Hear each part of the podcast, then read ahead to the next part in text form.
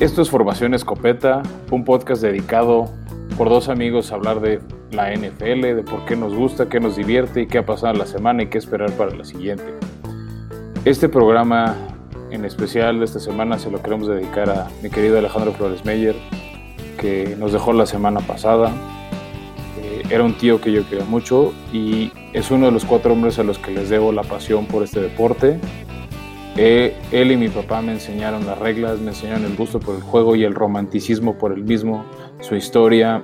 Eh, siempre con mucho cariño voy a recordar a los vaqueros de los que tanto me hablaba, comandados por Roger Staubach, aunque nunca los vi. Y bueno, yo sé que ahora él está en paz y con mucho cariño le quiero dedicar este programa a Ale y ese gusto que me dejó por la NFL.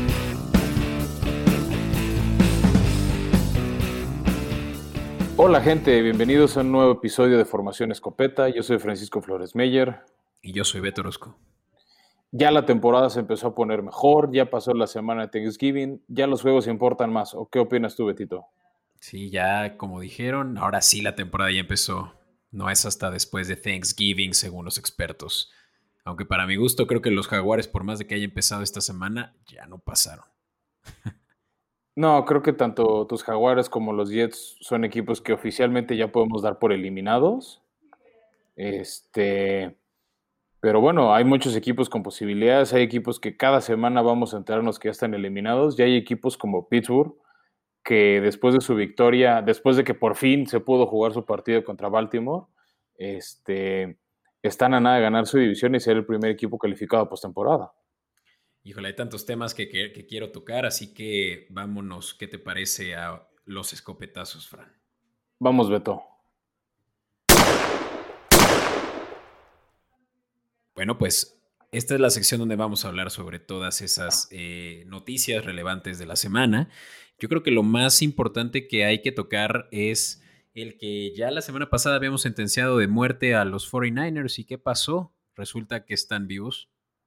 Sí, realmente fue una sorpresa muy grata, tal vez no muy grata para ciertas quinielas o parlays de apuestas. Nadie, después de la buena victoria que tuvieron los Rams contra Tampa Bay, de la manera en que controlaron a Tom Brady, creo que nadie esperaba que San Francisco los venciera, y menos de locales.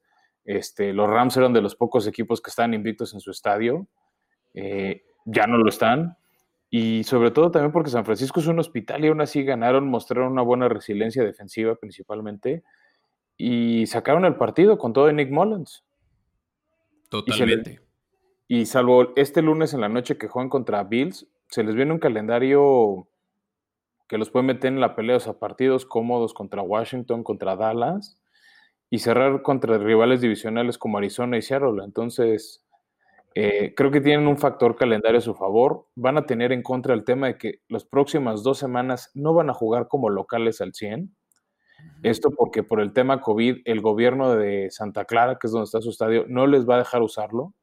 Entonces, tanto este partido de lunes por la noche contra Buffalo como el de la semana 14 de Washington lo van a tener que jugar de locales en Arizona. Entonces, no sé si les incomode jugar en la casa de un rival divisional o no pero pues no van, o sea, no van a estar en el calor de su gente y de su rutina, van a, van a sentirse de visitantes. Entonces no sé si eso les acomode o no. Claro, no, es, es complicado tener, sobre todo en las últimas dos semanas, Arizona y a Seattle y esos rivales divisionales que tanto les han costado. Eh, tienen mucho que demostrar en estas últimas cinco semanas que, nos quedan, eh, sobre todo con tres equipos muy fuertes, lo dijiste, los Bills también, así que de que están dentro de la pelea lo están, pero sí vamos a tener que obviamente esperar mucho de Cal Shanahan. Sí, y yo creo que al revés, o sea, más que esperar mucho, creo que ahorita ya están en, un modo no tengo nada que perder. Este, y que les puede abrir las ventanas o la puerta a muchas oportunidades porque Exacto, tú dijiste, ya los hemos dos por perdidos, no están perdidos. Y esos equipos creo que no tienen nada que perder, son los más peligrosos. Hay otro equipo por ahí que puede estar dando eh, patadas de ahogado, sin embargo, se está pudiendo colar en, la, en los comodines, en la ronda de comodines, y esos son los Patriotas, ¿cómo los has visto? No, espérate, o sea, tu amor y tu afición te ciega. A ver. No, mira, o sea, ¿Cómo, los, viste esta semana? Tú dime. A ver, ganaron bien, bueno, le ganaron a Arizona, no puedo decir que ganaron bien, bien, porque, por ejemplo, Cam Newton jugó basura. Ah, Cam Newton no, es bueno. Cam Newton como coreback no lo ha hecho bien. este, y lo que me inquieta, me preocupa el, por Patriotas es, este, ahorita están con 5-6, están terceros de su división, a tres juegos de Buffalo, a dos de Miami, pero además están muy lejos de los, o están lejos de los otros comodines a quienes les veo mejores posibilidades. Mm, en este caso. O sea, simplemente de entrada Miami. O sea, así, directo Miami contra los que se van a volver a enfrentar en la semana 16. Sí. Pero además Patriotas tiene que pasar encima por los Browns, que van 8 y 3, que le llevan tres juegos de ventaja. Ah, ese juego lo ganan fácil. Siento que no va a haber manera en la cual eh, Baker Mayfield no pueda con, con la ah, presión de Bill Belichick. Ah, no, pero ese no es el calendario de Patriotas. O sea, me estoy refiriendo a qué equipos tienen en su camino antes oh, de. Cierto de, para poder calificar. O sea, tienen que mejorar marca que Browns, que Miami, que los Colts, que aunque perdieron, tienen mejor marca. Los Raiders, que también creo que tienen un calendario accesible. Bueno, los Colts, bueno, no, sí, Y Baltimore mismo. Y Baltimore mismo. Ahorita, ahorita Patriota está décimo de, de la conferencia. Eh, su próximo calendario, Beto, es eh, esta semana visitan a los Chargers, que puede ser una victoria.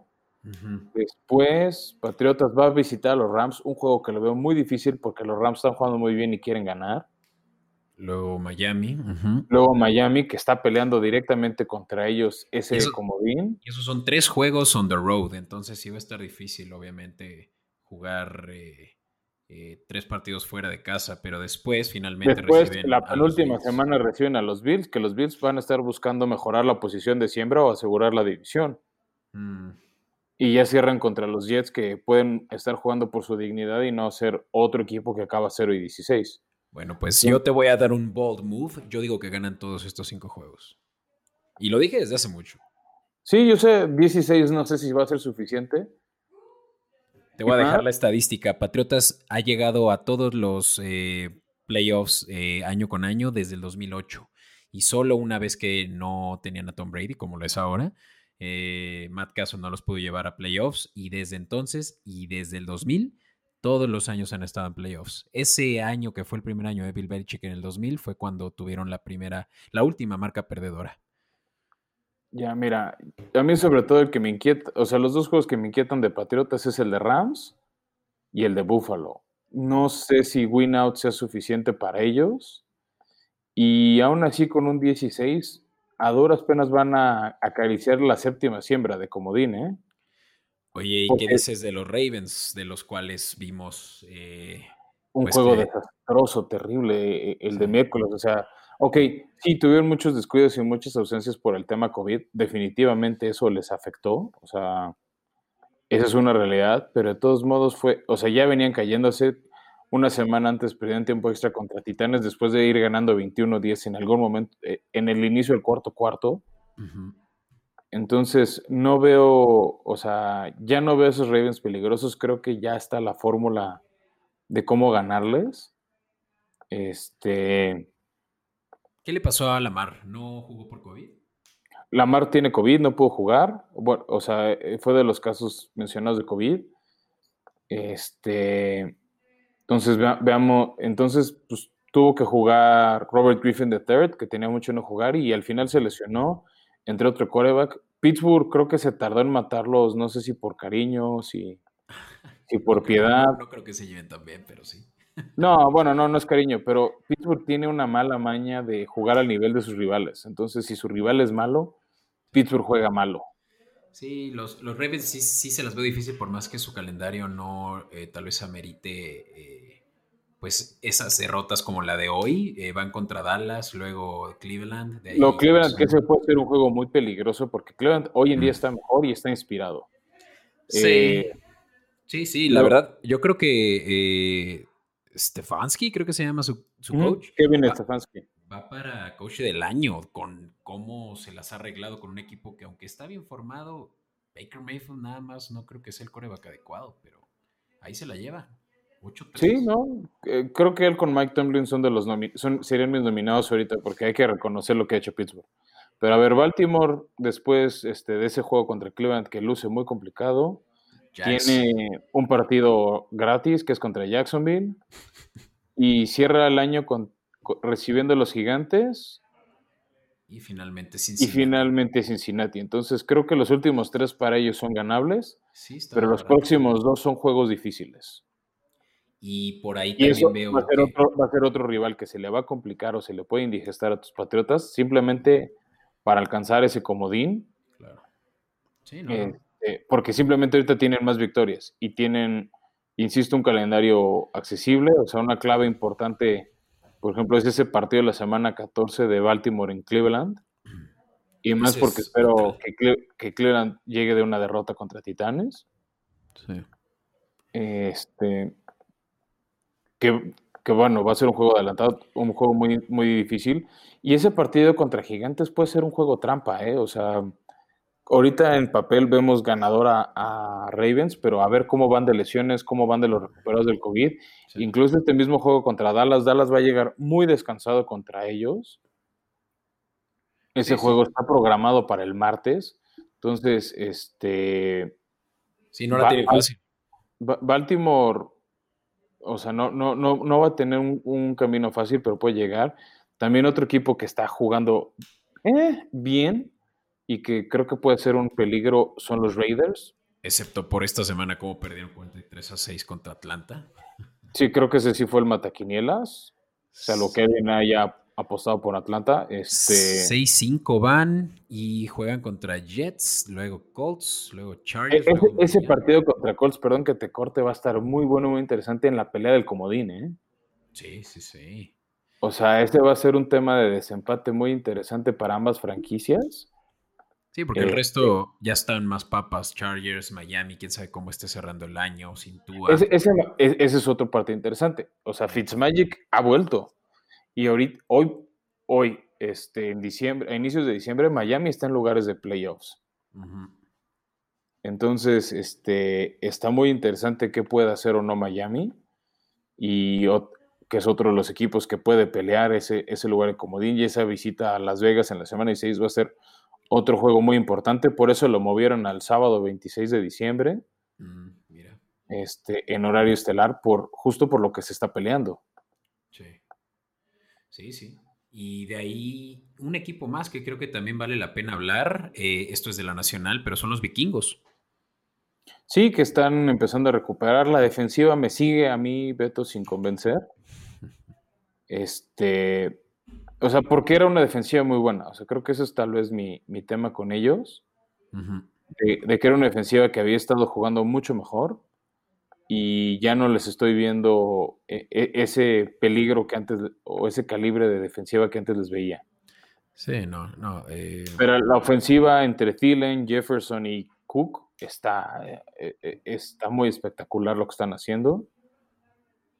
Sí, pero les, les falta yo creo que más del lado defensivo, tú lo dijiste, y por más que tengan un muy buen coach, siento que han tenido simplemente una, eh, ni siquiera se puede decir buena racha, ya que perdieron contra Dallas, pero eh, ganarle a Carolina también creo que fue eh, aplaudible. De ahí en adelante pues tienen a los Jaguares, luego a Tampa, ese va a estar fuerte, Chicago, Nueva Orleans y Detroit, entonces, quién sabe, pueden por ahí dar la sorpresa. Creo que depende mucho de ese juego también en la semana 14 contra Tampa.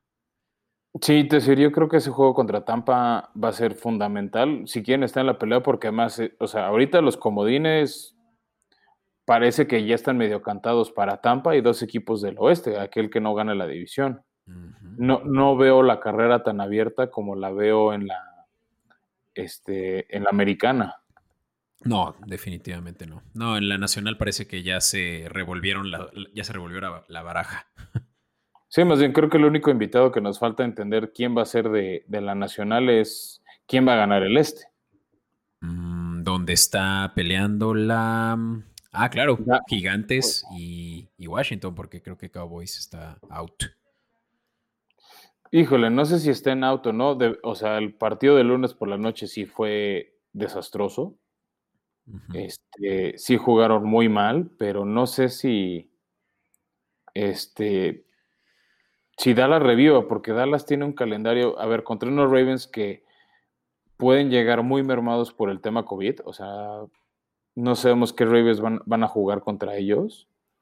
Este, que eso les puede dar una oportunidad. Luego tienen partidos divisionales, bueno, tienen un partido contra Cincinnati ya sin quarterback. Un partido creo que asequible o, ganable por este para, para, los vaqueros. Luego van a visitar a San Francisco, más bien reciben a San Francisco, perdón. Que es un hospital, es un interrogante, o sea, no sé qué pueda pasar con ese equipo de San Francisco. Este no, brother, te voy a decir la neta. cierran Gigantes y Filadelfia. O sea, ahí está la clave. Estos Cowboys están tanqueando y lo mencionamos todas las semanas, pero siento que los Dallas Cowboys tienen el ojo en eh, Trevor Lawrence. Ahorita tienen el cuarto pick del draft. Están hasta el tope de, la, eh, de, la, liga y me pareciera que pueden por ahí hacer eh, algún negocio con Jets para tal vez mandar a Dak a, a Nueva York y quedarse por fin con ese coreback franquicia que tanto le interesa a Jerry, Jones. Ya, interesante, pues veamos, este, siento que por dignidad no, y lo peor que puede pasar a Dallas es, si esa es su apuesta, que ganen uno o dos partidos cuando ya no deberían de ganarlos y perder su lugar. Qué bizarro, ¿no? Hablar de un equipo que está eh, de verdad en cuarto lugar, eh, en el último cuarto lugar de la liga y sin embargo pueden pasar todavía playoffs.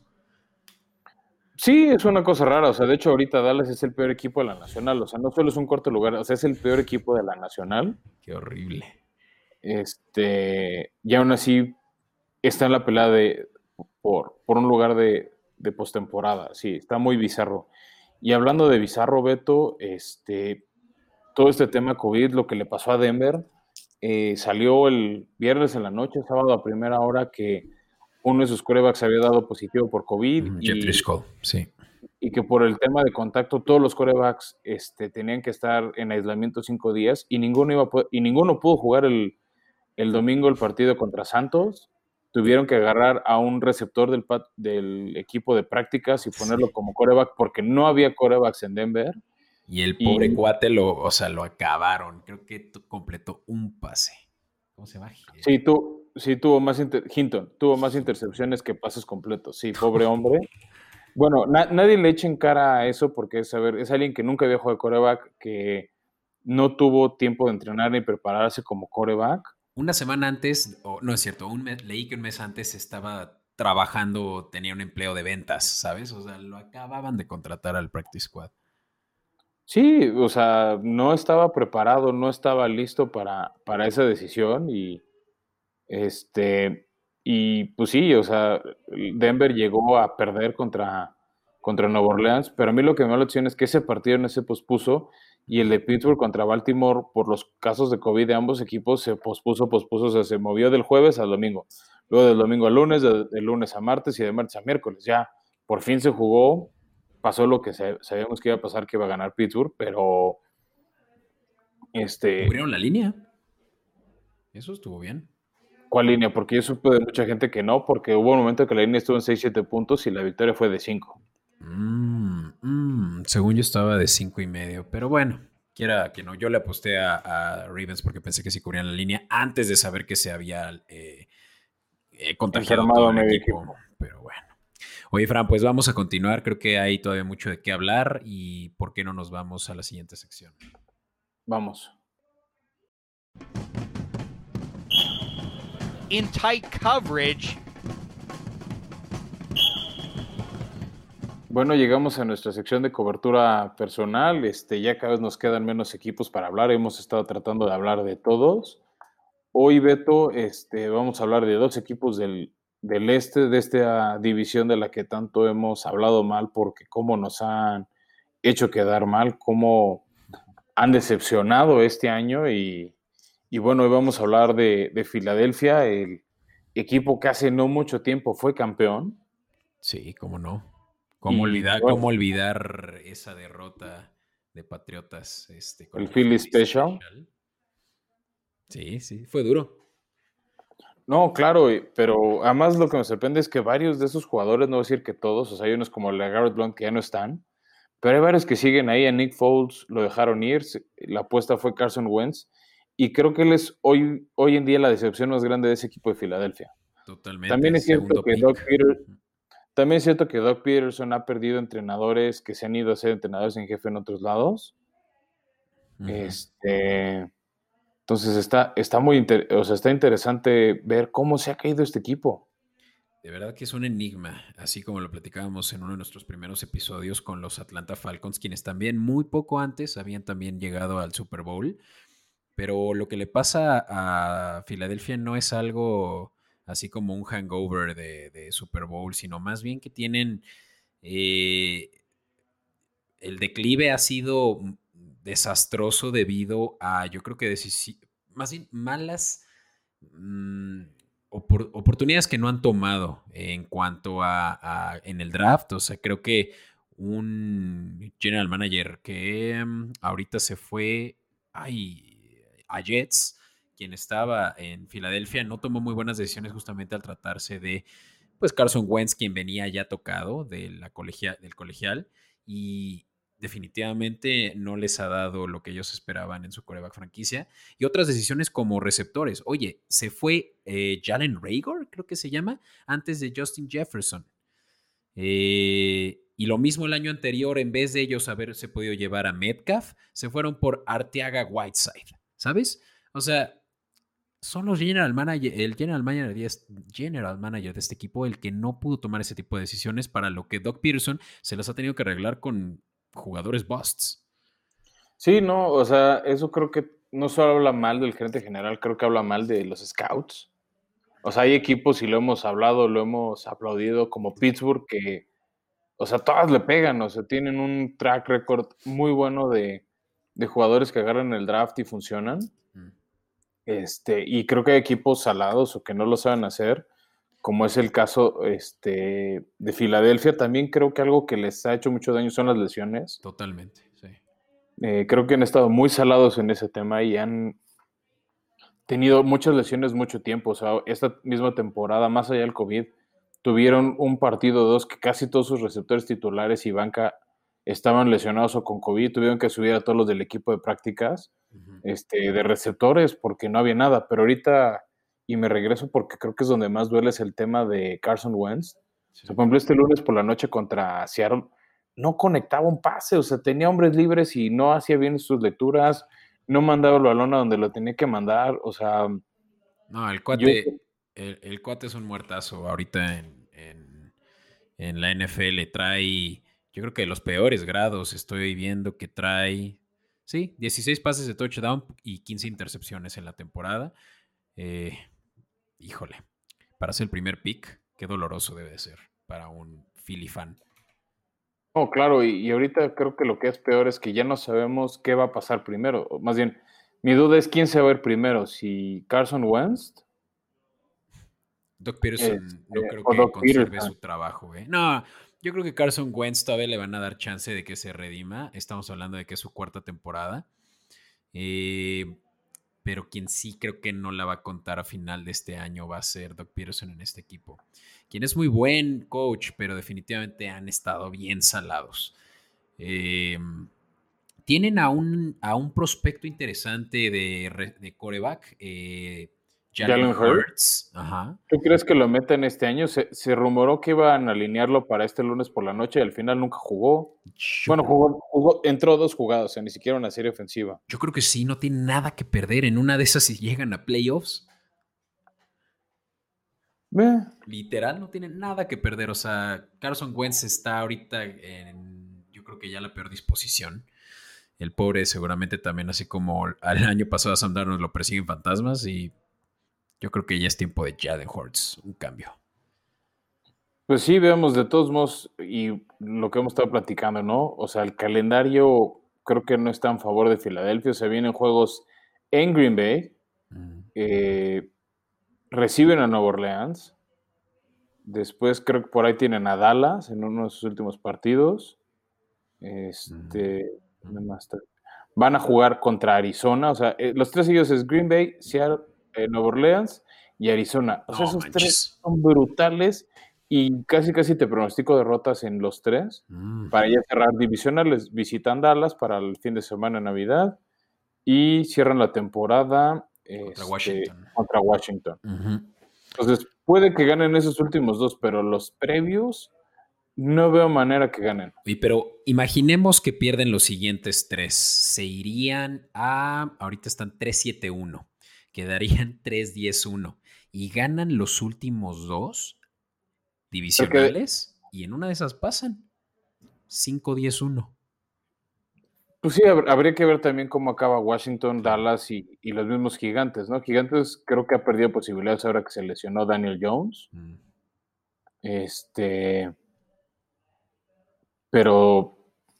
No, este, pero sí, o sea, no, no, no descartaría que, el, que el quien se lleve esta división se la lleve con cinco victorias o, Sí. este, Sí, o ¿no? seis, ¿no? Creo que cinco o seis va a ser el número mágico para llevarte a esta división. Sí, creo que lo tiene eh, Giants, excepto por la cuestión con su coreback, ¿no? Creo que sí depende mucho de cómo se, se desarrolle la lesión de, de Daniel Jones, pero híjole, pobres Philadelphia Eagles, pobres fanáticos, la verdad a mí me gusta ese equipo y me no me gusta verlos sufrir tanto. ¿Cómo deben de extrañar a, a Foles, ¿no? A estas alturas. Probablemente sí. Y mira, hablando de equipos que te gustan, Beto, este, para la cobertura también quiero hablar del equipo de Washington que se quedó sin, sin mascota o sin segundo nombre después de toda esa polémica de usar el término de Redskins y pues de que no han decidido y siguen en tema de concurso, investigación de cómo se va a nombrar el equipo. Es un equipo del que no se esperaba mucho. De hecho, nosotros en los primeros episodios decíamos que era un equipo probablemente que pelearía el primer pick. Eh, este tema de pelear la división creo que los puede alejar. Eh, es un equipo que ha demostrado buena pelea, que lo comanda un entrenador que a mí me cae muy bien, que es Ron Rivera, que creo que ha hecho buen trabajo, que su tema de esa batalla contra el cáncer los ha inspirado, eh, que han encontrado talento en el coreback, en el corredor novato de Antonio Gibson. Sí, creo que este está nominado a Pro Bowl. Sorprendente. Bueno, falta que los anuncies, pero sí, sí creo que es uno de esos candidatos a Pro Bowl. Y que hay de Terry Eh, McLaurin. No manches, si traen playmakers. Sí, donde creo que están débiles es en el tema de coreback. Eh, entraron el año con Dwayne Haskins, que lo habían agarrado hace muy poco en el draft. Es cierto, no era el coreback que había elegido Ron Rivera. Eh, no ha funcionado como se esperaba. Eh, lo banquearon, eh, metieron al hijo pródigo de Rivera que se trajo de, este, desde Carolina, tampoco funcionó. Y de hecho, el que no- Kyle Allen, y que no, tampoco funcionó, le dieron varios golpes rudos. O sea, me acuerdo un partido contra Rams, un golpe a mi gusto sucio en el casco que lo conmocionó. Y el que ha estado jugando, que no lo ha hecho del todo terrible, es Alex Smith. Lo cantamos el regreso del año, o por lo menos uno de los candidatos a regreso del año, y no ha hecho un mal papel. O sea, para tener 36 años Alex Smith, para haber estado a nada de perder las piernas, lo ha hecho bien. Creo que mucho ha sido apoyado por lo que ha hecho Antonio Gibson, en menor medida Peyton Barber, sus corredores. Este, pero sí, te hablas de sus receptores. Creo que Terry McLaurin, que es- ha sido un gran elemento para el fantasy, para quien lo tiene, les ha funcionado. También sus tight ends. Pero creo que donde está la principal fortaleza de Washington y, los que, y lo que le puede dar una opción de pelear a Filadelfia esa división es su defensiva. Este, sí. encabezada por, el, por uno de los candidatos a novato del año que no creo que lo gane, que es Chase Young. Eh, Mm. No, ha jugado mejor Monte, Montez Sweat, yo creo, para este punto, que está del otro lado de la línea defensiva. sí, no, y de todos modos, este, creo que el novato del año no, no- o sea, tendría que haber un muy mal año ofensivo para que se lo lleve un defensivo. Sí, sí, sí, sí. Este, pero vamos, tienen talento interesante, también está Bostich, eh, por ahí anda Ronald Darby, que es un buen esquinero, que, bueno, tal vez ya fueron sus mejores años, pero Y se te olvida Landon Collins. Landon Collins, que lleva varios años haciéndolo bien, Kendall Fuller, también otro esquinero este, que, que lo ha hecho bien. Entonces, hay, hay algunos nombres en, en Washington que, lo ha- que han estado haciendo bien las cosas. Este, creo que o sea, esa es la especialidad de... También Cole Holcomb no es un cuate de muchos reflectores, pero que lo ha hecho bien. Este, y creo que aquí el, gran mérito es para Ron Rivera y su equipo de trabajo que han armado una defensiva sólida que les dé confianza, que les ayude a, a salir adelante. Este, han dado pelea en varios partidos, no, voy a decir, no me atrevo a decir que en todos. El problema es que lo que les viene es difícil, ¿sabes? Para ellos. Eh, juegan en Pittsburgh, luego en San Francisco, que quién sabe dónde se vaya a jugar ese, a fin de cuentas. Eso va a ser en Arizona, eso ya ah, está. Arizona. Eso ya te lo aseguro. Pero contra 49ers. Después reciben a Seattle. Después reciben a Carolina, ese va a estar padre por la revancha de Ron Rivera. Y finalmente juegan en Filadelfia. Pues pueden llegar en el mismo escenario que Filadelfia, el que decías, o sea, tres derrotas hablando de Steelers, 49ers y Seattle. Y si le llegan a ganar a Carolina y a Filadelfia, es el mismo escenario que el que me acabas de describir para Philly. Y el único problema que tienen en contra los eh, Washington Football Team es que perdieron sus dos juegos divisionales contra los Giants. Creo que eso es lo que les puede costar no pasar a, a postemporada. Pero le han ganado los dos a Dallas. Mm, right, sí, sí, sí, sí. Creo que depende de ese de Philly, tú lo has dicho. Sí. Si es que obviamente no eh, Giants es con quien contienden. Sí, no, no, no. O sea, va, a estar interesante. Creo que Giants con las lesiones ya no lo veo tan contendiente como lo hubiera visto en otro momento. Y, o sea, no, no me sorprendería ver por ahí a Washington juntar seis victorias y con eso meterse a, a la postemporada. Estaría chingón. Para Alex Smith sería un gran logro, ¿no? Sí, y para mismo Ron Rivera, o sea, estar batallando contra el cáncer en la temporada y colarte a postemporada. Ya, vamos, vamos a votar por nuestro Dark Horse de eh, dos terceras partes de la temporada en Washington. ¿Por qué no? Eh, me convences. Eh, eh, ahora sí te la doy. Ahora sí que mi corazón me dice, o quiero por, por cariño a mi tío Ale y a mi papá, que los vaqueros sean quienes lleguen a ese cuarta siembra como ganador del este, pero está jugando muy mal Dallas y me empiezo a creer tu, teoría de conspiración de que están tanqueando por Lawrence. Sí, sí, sí. O por, Fields. Vas a ver, Lawrence va a traer la estrella solitaria el próximo año y vamos a festejarlo. Veamos qué, pasa. Pero bueno, Beto, vayamos al, al, kit de emergencia porque se empiezan a acabar las temporadas de Fantasy y vienen los playoffs. Vámonos.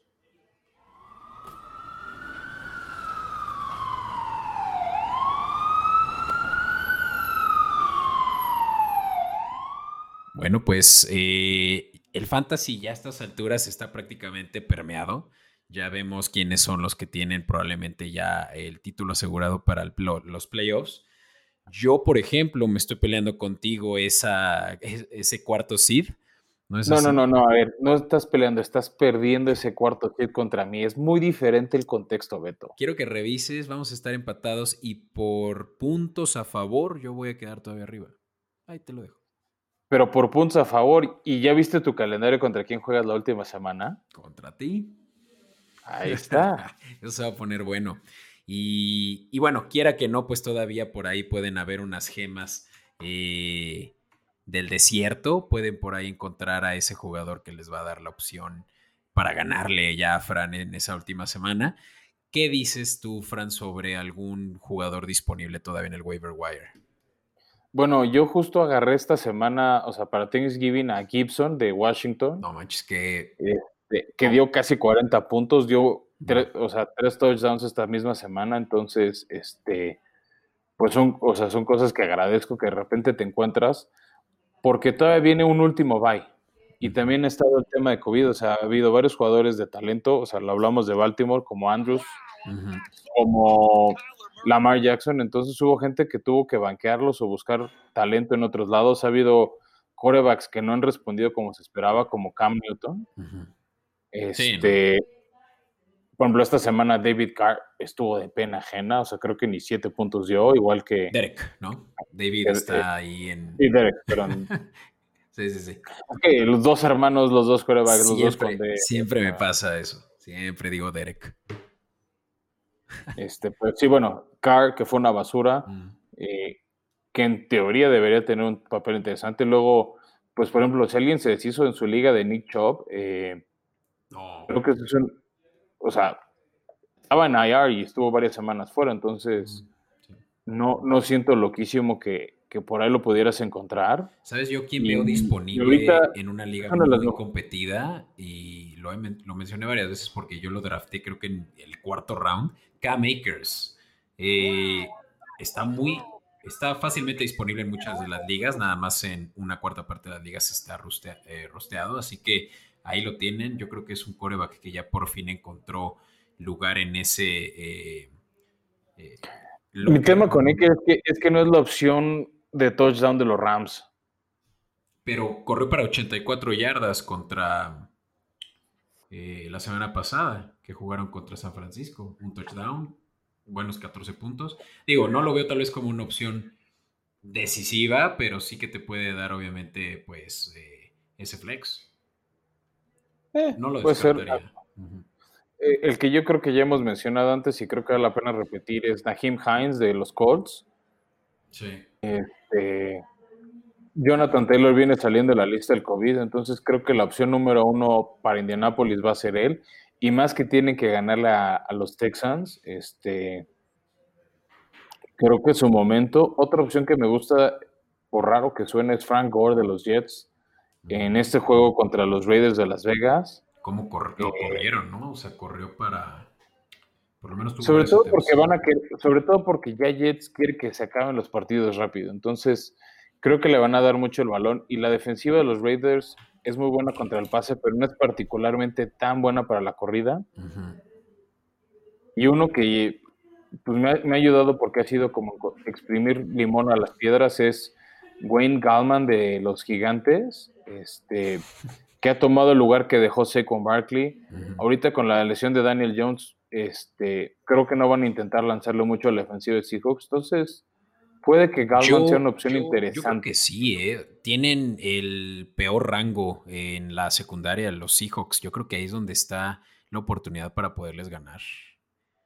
Sí, el tema es que no sabemos qué tan bueno el coreback les lance los pases. Entonces, sí, McCoy. Ahí, ahí, es donde no sabemos qué tanto daño vaya a hacer o no McCoy. Y por eso ya apostaríamos por el juego terrestre de los gigantes, por lo menos las próximas dos semanas. Obviamente, si vamos a receptores, cualquier receptor de, de, de, los Seahawks contra Gigantes debe tener un buen juego. Mm, David Moore por ahí puede estar disponible, aunque eh, ha sido inconsistente al pase. Yo lo tendría como mi flex. Sí. Sí, porque no van a estar disponibles, por supuesto, ni Metcalf ni. O sea, vamos, ahí se la pelean entre ellos dos, Metcalf y.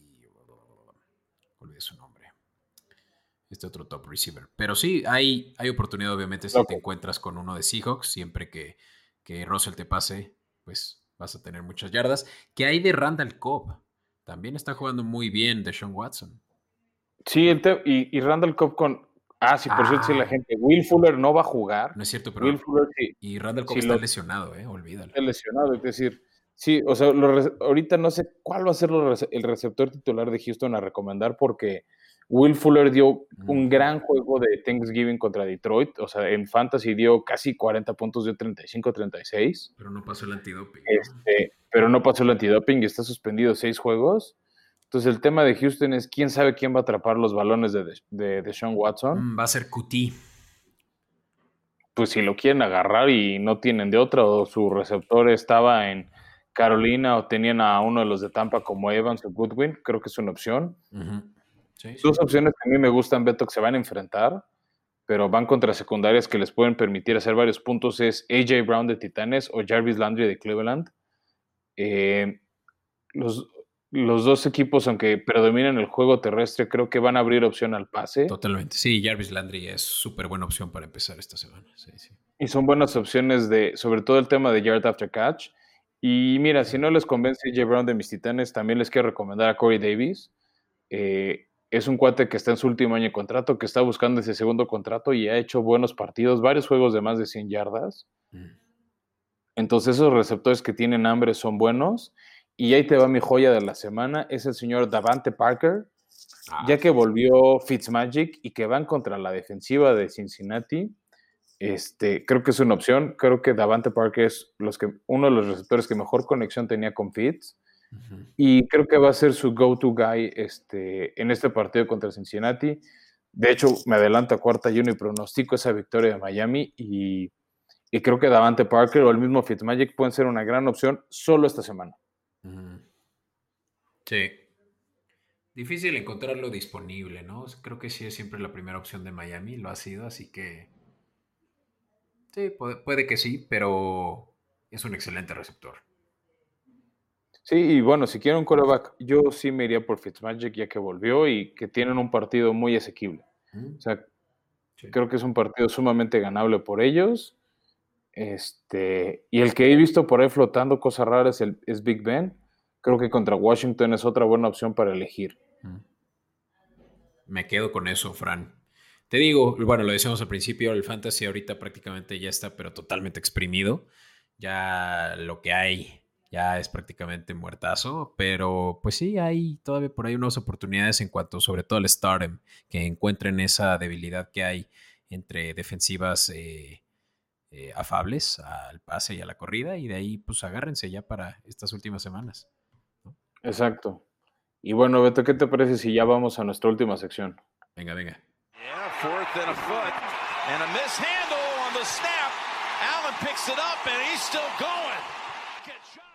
Bueno, Beto, llegamos a cuarta y uno. Eh, llegamos a semana 13.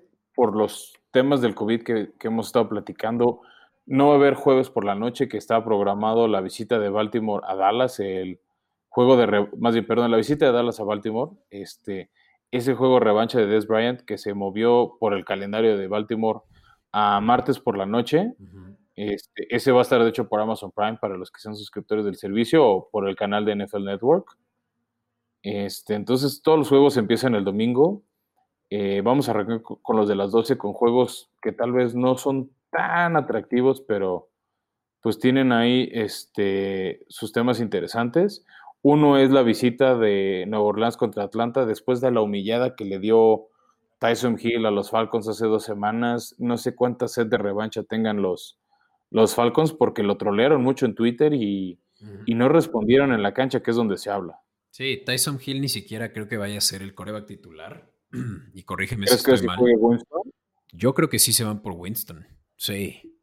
Sí, Tyson Hill no jugó nada bien. Tuvo dos eh, touchdowns por tierra, pero no completó creo que ni el 50% de sus pases.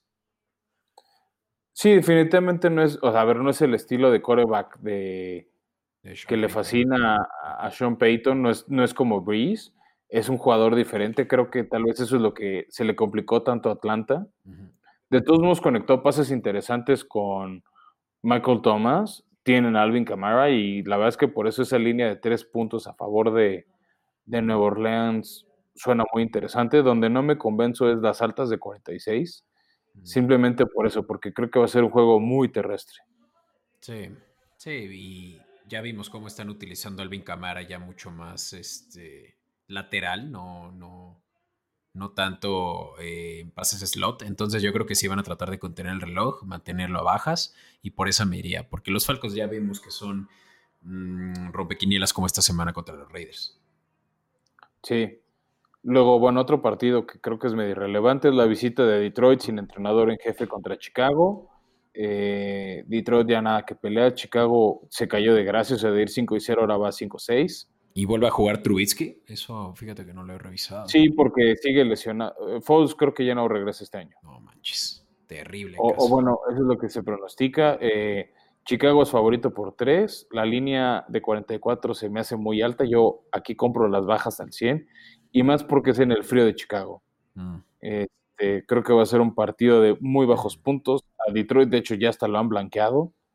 Entonces, no hay mucho que hablar de este partido. Vayan por Chicago y por las bajas. Incluso, si necesitan una opción de Survivor, creo que Chicago no está tan mal esta semana, aunque juegue Mitch Trubisky como No, no, no, no creo, güey. O sea, Bears tampoco sí, hay buena ofensiva. Estás hablando de un juego de defensivas.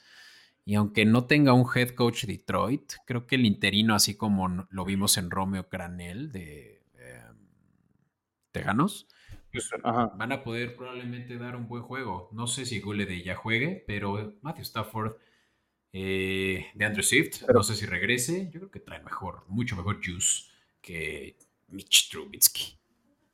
Sí, pero esa defensiva de Chicago con Khalil Mack, híjole, no, no, me cuesta apostar en contra de ellos. Mm, ok.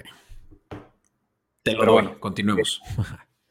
En otro partido, si quieren su Survivor, los Raiders visitan a los Jets. Eh, creo que podemos pronosticar una victoria de los Raiders eh, para su Survivor. La línea ahorita está favorito a Las Vegas por 8 puntos. Eh, empiezan a castigar por, por doble anotación a, a los Jets últimamente las líneas de Las Vegas. Pero fíjate cómo los Jets sí han cubierto las líneas. Tampoco. Está interesante, salvo contra los Chargers, Exacto, las han estado cubriendo. No sé si los equipos se apiadan y, mm. y, no los humillan. Al final son compañeros de profesión. Sí, no. La verdad, yo sí apostaría a esta línea. Más viendo cómo los Raiders perdieron contra Atlanta, quien estaba por mucho underdog. Bueno, ahí está. Eh, otro partido que creo que no se pelea tanto es la visita de Jacksonville a Vikingos. Vikingos, pues, si quiere pelear comodín, le tiene que ganar este equipo que en teoría está fácil solo tiene una victoria Jacksonville. Eh, jugó mejor con Mike Lennon de coreback contra los Browns, pero no sé cómo le vaya a ir a, los Jaguars contra Vikingos. También Vikingos puede ser otra opción para su Survivor si lo necesitan. Ahorita que se empiezan a agotar las opciones. Sí, esta sí te la doy. Yo creo que ha jugado bien eh, o satisfactoriamente eh, Cousins. Entonces es definitivamente con uno de los mejores tándems que hay de receptores, eh, papita caliente para, para ellos, ¿no? O sea, los jaguares ya están pensando el siguiente año. ¿Y crees que cobran la línea de 10 puntos Minnesota? Porque las altas de 52 me gustan mucho. Híjole, es que ese es el problema. Ya he apostado mucho a favor de las líneas de Jaguares y sí las cubren, pero esta sí no lo sé. Son, son muy deep thread ellos y los Jaguares ahorita no tienen buena secundaria. Creo que sí cubren la línea los vikingos. Va. Yo también creo que la van a cubrir, este, pero va a ser sufrido. Sí, sí, sí. Luego otro, otro partido al mediodía es la visita de los dolidos Colts a los Tejanos. Eh, un juego medio de trampa en el sentido de que los Colts son claramente favoritos por tres puntos, pero vienen, o sea, esa defensiva este, tan dominante que hemos visto a lo largo del año fue masacrada por los Titanes para gran satisfacción mía, dolor de Javier Mingo, que sé que por ahí nos oye. Este, porque, a ver, eh, Titanes les hizo en, medio tiempo todos los puntos que habían permitido en la temporada los Colts, o sea, no habían permitido más de 35 puntos y Titanes se los hizo simplemente en dos cuartos. Sí, no, no, o sea, pasaron por encima de ellos.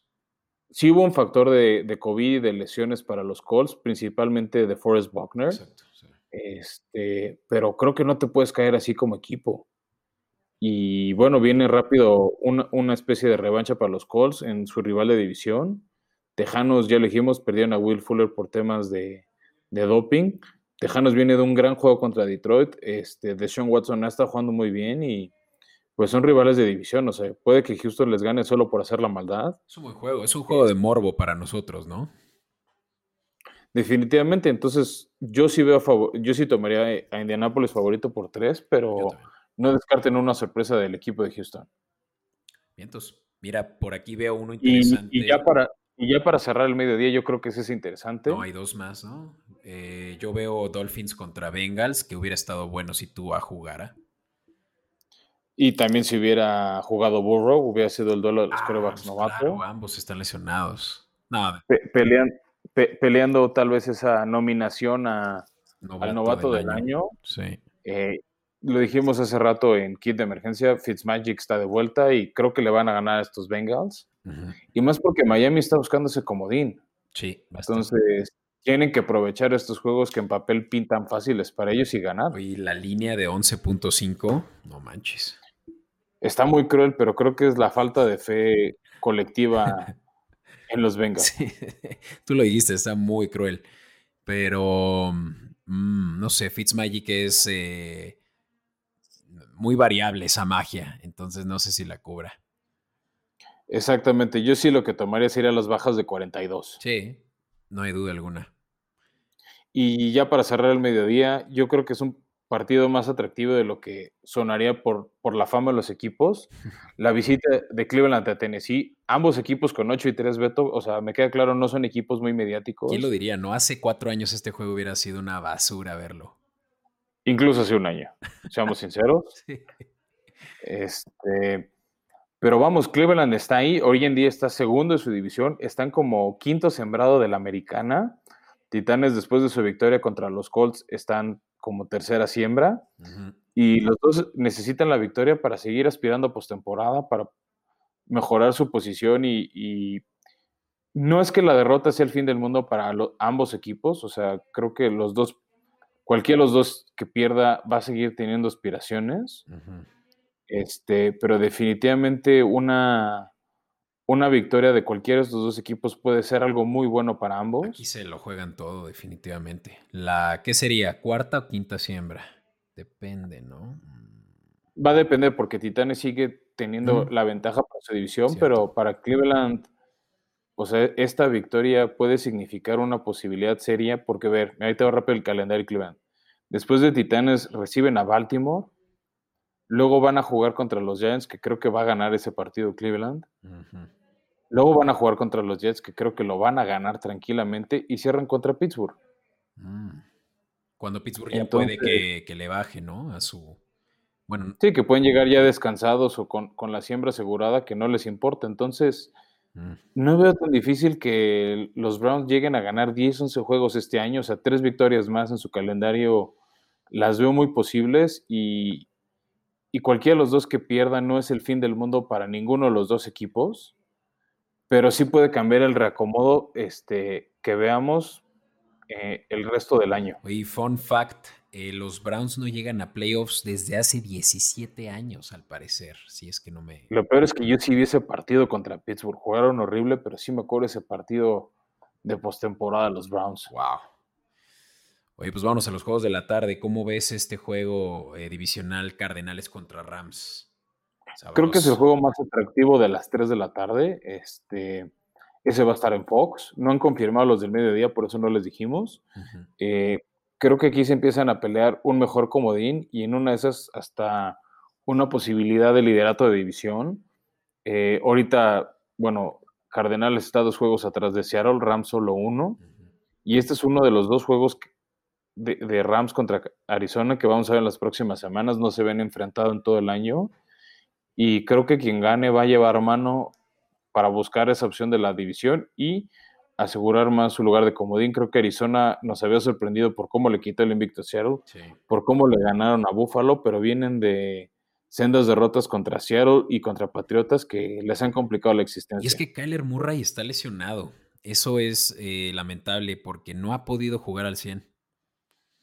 Sí, se ha notado mucho esa lesión en el hombro y le ha afectado muchísimo. Ujú. Entonces, este, veamos qué partido vemos, porque también la ofensiva de los Rams no es esa ofensiva explosiva de hace unos años. Sí es una gran, gran defensiva comandada por Aaron Donald, Sí. este, pero en Goff es donde está el pan. Sí, exactamente. O sea, ya no sé quién es peor a estas alturas, si Wentz o Goff. Y los dos fueron primera selección del 2016. Sí, ahorita creo que el favorito, o sea, el favorito es Rams, la línea está a favor de ellos por tres puntos. Ujú. Este, creo que yo sí la tomaría sin problemas a favor de los Rams. Y el over-under de 48 puntos está interesante, eh, Mm. sobre todo por ese tema de la lesión y las defensivas. Y yo creo que sí me inclinaría por las bajas. Me gustaría que, fue un par- que sea un partido de altas, pero no me termino de convencer. Eh, pero bueno, ahí está la opción. Otro partido a las 3 de la tarde con una línea cruel es la visita de los gigantes a Seattle por 10 puntos. Creo que Seattle no va a tener problemas en cubrir la línea. Sí, no lo que Y más decíamos. un gigante sin Daniel Jones. Sí. Eh, y ¿por qué no tomar las altas de 47? También creo que ahí puedes ir armando un parlay interesante. Y ya para cerrar la tarde, tenemos dos partidos más. La visita de Patriotas a los Chargers de Los Ángeles. Quintero, si me Ahorita estás escuchando, te apuesto doble o nada. Tómala, Quintero. Beto es muy malo en estas apuestas. Tómala. Ah, Acéptala, acéptala. Que pague doble Beto. Este juego va a estar bueno. Eh, no hay. Ahorita la línea está even. Ah, está even. Yo te iba a decir que no había, pero claro.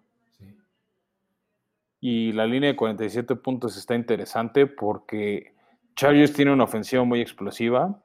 Ujú. Patriotas no está teniendo una buena ofensiva. Cam Newton creo que es una de las decepciones más grandes del 2020. a nivel NFL. Sí, sí, yo de hoy, no, ¿cómo? Tranquilo, viejo. Pero sí. Pero sí, o sea, a ver, la ofensiva de Patriotas no inspira miedo. No, no. Sin embargo, han estado sacando partidos, o sea, casi se les indigestan los Jets hace unas semanas. Apenas si le ganaron a Arizona y fue más por lo que hizo el señor Falk pateando, pero a win is a win, eso no, hay que, eso no se los voy a quitar. Y si Patriotas quiere hacerte bien tu pronóstico, tienen que ganar. Los Chargers encuentran maneras de perder, entonces sí, este, yo creo que apostaré por Patriotas. Y ya para cerrar los juegos de la tarde, eh, tenemos el sacrificio de Filadelfia en Lambeau.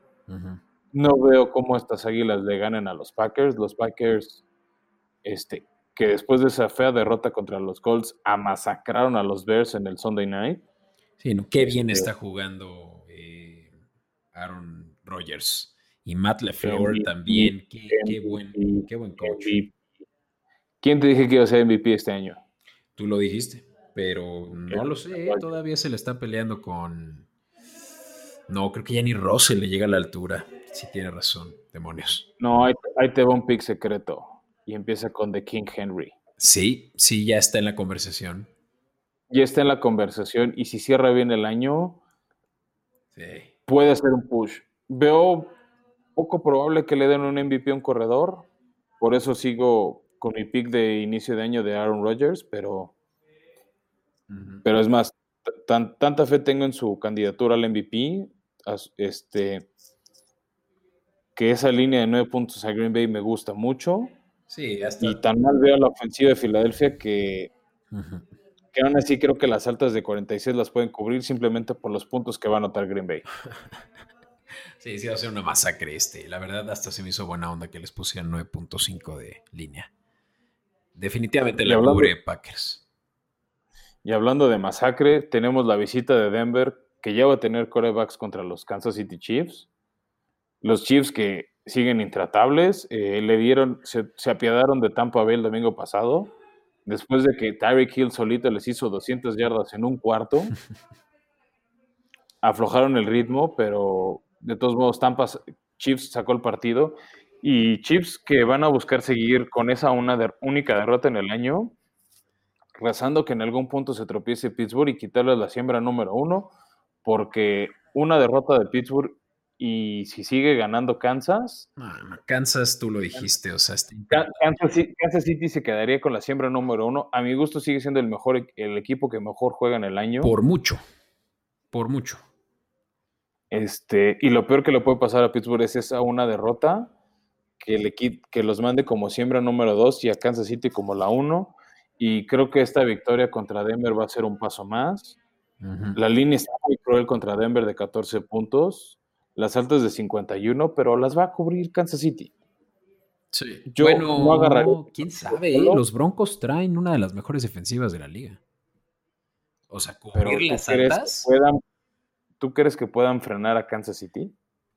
Pues para tal vez cubrir las altas, sí. Bueno, yo, yo les diría las altas de 51, pero, pero por lo menos sí toman a Kansas, ármense su parlay ahí. Híjole, con todo y una línea de 14, dos touchdowns, eso chingo, güey. Es Kansas City. Si están jugando. Uh, es, el señor Mahomes. Está intratable y. Es otro nivel de juego el que trae Mahomes y Hill. De verdad es impresionante cómo jugaron la semana pasada. Sí, y luego ya para cerrar, a principios de la siguiente semana, el lunes tenemos doble cartelera. Tenemos la visita del equipo de Washington a Pittsburgh. Eh, pues lo hablamos, nos cae bien Washington. Secretamente queremos que gane la división pero veo poco probable que le ganen a Pittsburgh. Pittsburgh que está buscando este, e, esta temporada invicta porque, insisto, no pueden tropezar. O sea, una derrota les va a costar la siembra número uno. este, y con la combinación de resultados, dependiendo qué haga Baltimore y qué haga Cleveland, una victoria Steelers les podría dar la división en casa así de temprano. Sí. Sí, sí, pero es muy importante que Steelers lo gane porque lo dijiste hace rato, si a Steelers se le tropieza Kansas, eh, yo creo que tienen hasta la posibilidad de ya no poder jugar en casa en una final de conferencia y perder la oportunidad de llegar al Super Bowl. Es muy importante que ganen hasta estos juegos papas. Sí, y es, esos son los juegos que a Mike Tomlin les le ha costado en otros años, ¿no? O sea, esos juegos que pintaba fácil y de alguna manera se los indigestaron. Entonces, pero sí, te confirmo, Beto, si Pittsburgh gana, llegaría a 12-0.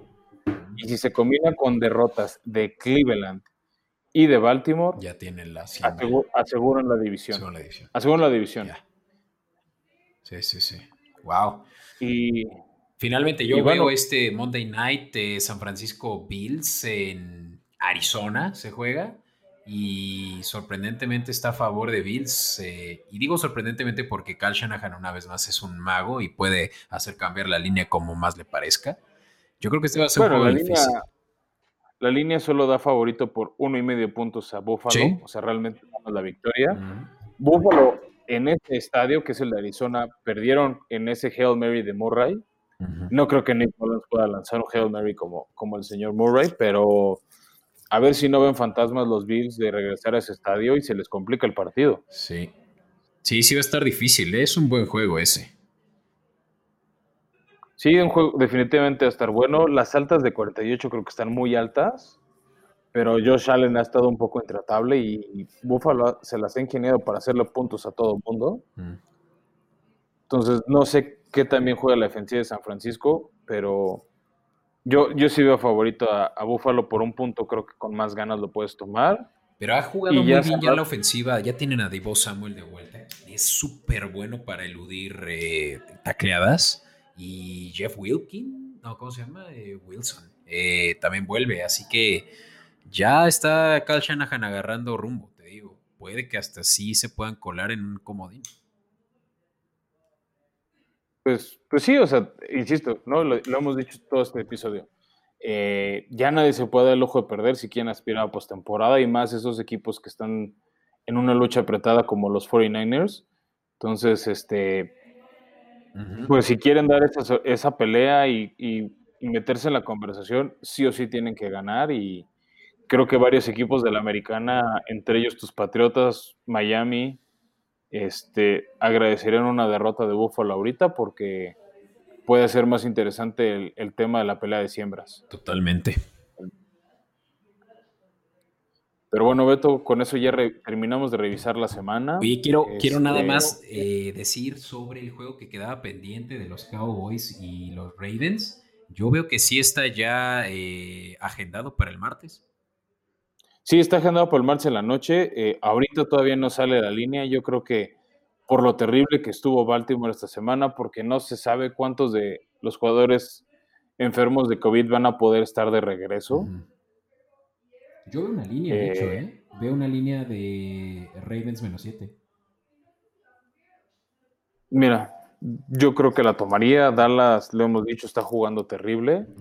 eh, para mí la gran interrogante tal vez sería quién va a ser el quarterback de Baltimore. Ahorita Lamar no está. Robert Griffin se lesionó y lo poquito que jugó Max Early contra Pittsburgh no lo hizo terrible, lanzó un pase de 70 yardas. Este. Entonces, pues veamos quién qué jugadores de Baltimore ya están listos, porque hay lesiones que ya venían arrastrando desde antes, como la de Deuce Staley o Calais Campbell. Entonces, no sé qué cara de Baltimore veamos y también a ver qué tan dolidos llega Baltimore después de, esa derrota, de esta derrota de miércoles contra Pittsburgh. Veamos ganar a Cowboys por Alex. Ojalá que sí, por Alex le, den ese gusto. Y, bueno, Beto, llegamos al final de, de, otro episodio. Agradecerle a la gente que nos está escuchando, que nos ha estado escribiendo en Twitter. De hecho, ya ha habido varios por ahí. Saludo este, nos han dicho, ¿no? Que en Spotify ya, ya han salido, como, hemos salido como uno de los cinco podcasts del año ahora que salió el wrap-up de Spotify. bueno, entre amigos, ¿no? Sí. bueno, pero agradecerles, ¿no? al final son gente... Muchas gracias. Yo, yo también estoy muy orgulloso de que mis amigos salgan con que somos de sus favoritos. Así. Sí, por ahí quiero mandar un saludo especial a Burton MX, que, que fue de las primeras imágenes que me llegó, que, nos, que salimos en su top 5 de, de Spotify. Y justo por eso es que, Beto, lo hemos estado hablando, queremos seguir invitando gente. Entonces queremos lanzar la convocatoria para grabar el próximo martes con nosotros oh. este, y hablar en cobertura de los equipos del norte de la americana. Estamos hablando de Baltimore, Cleveland o Bengals para cobertura. O sea que Entonces, si alguien que le vaya a Pittsburgh se puede agarrar del chongo aquí con nosotros. Exactamente, o bueno, si hay alguien que es fanático de algunos tres equipos o quiere hablar de ellos, este, escríbanos en Twitter o en nuestra cuenta de Instagram, ya saben, arroba escopeta podcast en cualquiera de las dos redes. Y los vamos a invitar a que estén aquí con nosotros, ya los contactaremos personalmente. Eh, igual síguense suscribiendo, sigan escribiendo y también en, por tomar este espíritu navideño, próximamente vamos a estar haciendo dinámicas en nuestras redes sociales para regalar unos banderines y algunos vasos de equipos de la NFL. Entonces, síganos, suscríbanse porque va a ser parte de las condiciones para poder ser ganadores de este premio. Excelente, Fran. Me gusta tu iniciativa. Vamos a seguir este, trayendo fanáticos aquí al podcast y para eso necesitamos de su ayuda. Compártanos y comenten, eh, retuiten y hagan crecer esta comunidad, ¿vale? Muchas gracias de nuevo, Fran. Eh, me lo pasé muy bien. Hemos platicado ya un largo rato y creo que ahora lo que queda pues es disfrutar de la NFL ya que estamos muy cerca. Sí, disfrutemos esos partidos decembrinos. Buena semana. Ojalá ganen en su fantasy. Que tengan, que sus equipos ganen esta semana, incluidos los 28 equipos a los que les va Beto. Y si por alguna razón escucha algún, algún fan de Browns, de corazón deseo que pierda. Nos vemos para la siguiente semana. Bye.